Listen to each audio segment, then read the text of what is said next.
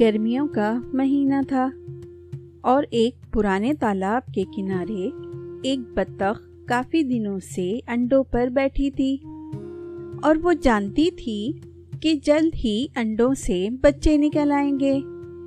آخر کار انڈوں سے بچے نکلنے شروع ہو گئے۔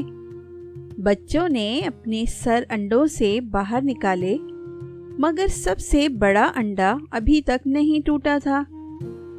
بڑی دیر کے بعد جب بڑا انڈا ٹوٹا تو بطخ نے دیکھ کر بہت افسوس کیا کہ یہ بچہ دوسرے بچوں کی طرح نرم پیلے رنگ کا نہ تھا، بلکہ بطخ نے سمجھا کہ یہ اس کا اپنا انڈا نہیں تھا، جس پر وہ مہینے بھر سے بیٹھی ہوئی تھی۔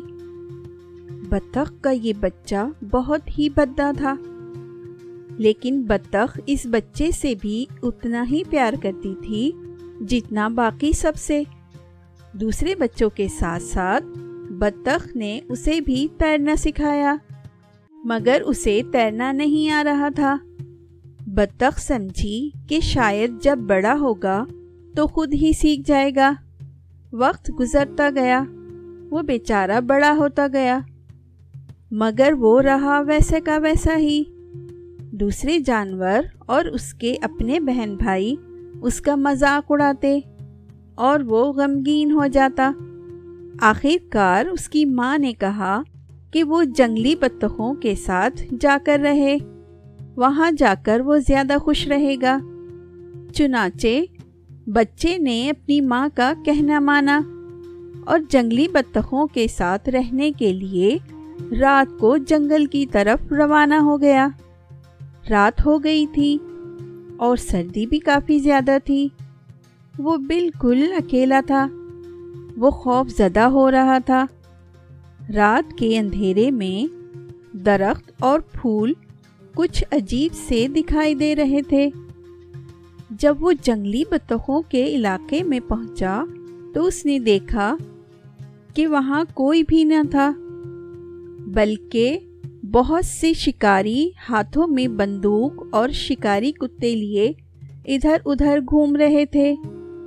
اس نے اپنے آپ کو بڑی بڑی گھاسوں میں چھپا لیا اور جب شکاری چلے گئے، وہ باہر نکل آیا اور ایک طرف دوڑ لگا دی۔ وہ برفانی علاقے میں پہنچ گیا، جہاں سخت سردی میں وہ مرنے ہی والا تھا۔ کہ ایک کسان نے اسے اٹھا لیا اور اپنے گھر لے آیا۔ کسان کے بچے بطخ کے بچے کو دیکھ کر بہت خوش ہوئے۔ اسے کھانے کو دیا اور آگ کے نزدیک بیٹھا دیا۔ لیکن وہ سمجھا کہ شاید یہ بچے بھی اس کا مذاق اڑائیں گے۔ لہذا وہ ایک دن موقع پا کر وہاں سے بھاگ نکلا۔ موسم بہار کی آمد آمد تھی۔ ہر طرف پھول کھلے ہوئے تھے۔ وہ بدسورت بطخ جھیل کی طرف نکل آیا۔ اس نے دیکھا کہ خوبصورت سفید پرندے جن کی گردنیں لمبی لمبی تھی پانی میں تیر رہے تھے۔ اس نے بھی ان کے پیچھے پیچھے تیرنا شروع کر دیا۔ اور جب وہ گہرے پانی میں آیا تو اس نے دیکھا کہ وہ خوبصورت بن چکا تھا۔ وہ بہت حیران ہوا۔ پھر اسے یاد آیا کہ کسان کے بچوں نے اسے پانی سے نہلایا تھا۔ اس پر جو گندے داغ تھے، وہ سب دھل چکے تھے۔ یہ دیکھ کر اسے کسان کے بچے بہت یاد آئے اور وہ تیزی سے واپس جانے لگا۔ ادھر کسان کے بچے بطخ کے بچے کے اچانک گم ہو جانے پر بہت افسردہ تھے اور برابر اس کی تلاش کر رہے تھے۔ اتنے میں وہ بطخ کا بچہ بھی وہاں پہنچ گیا۔ کسان کے بچے اسے دیکھ کر بہت خوش ہوئے اور وہ سارے ہنسی خوشی رہنے لگے۔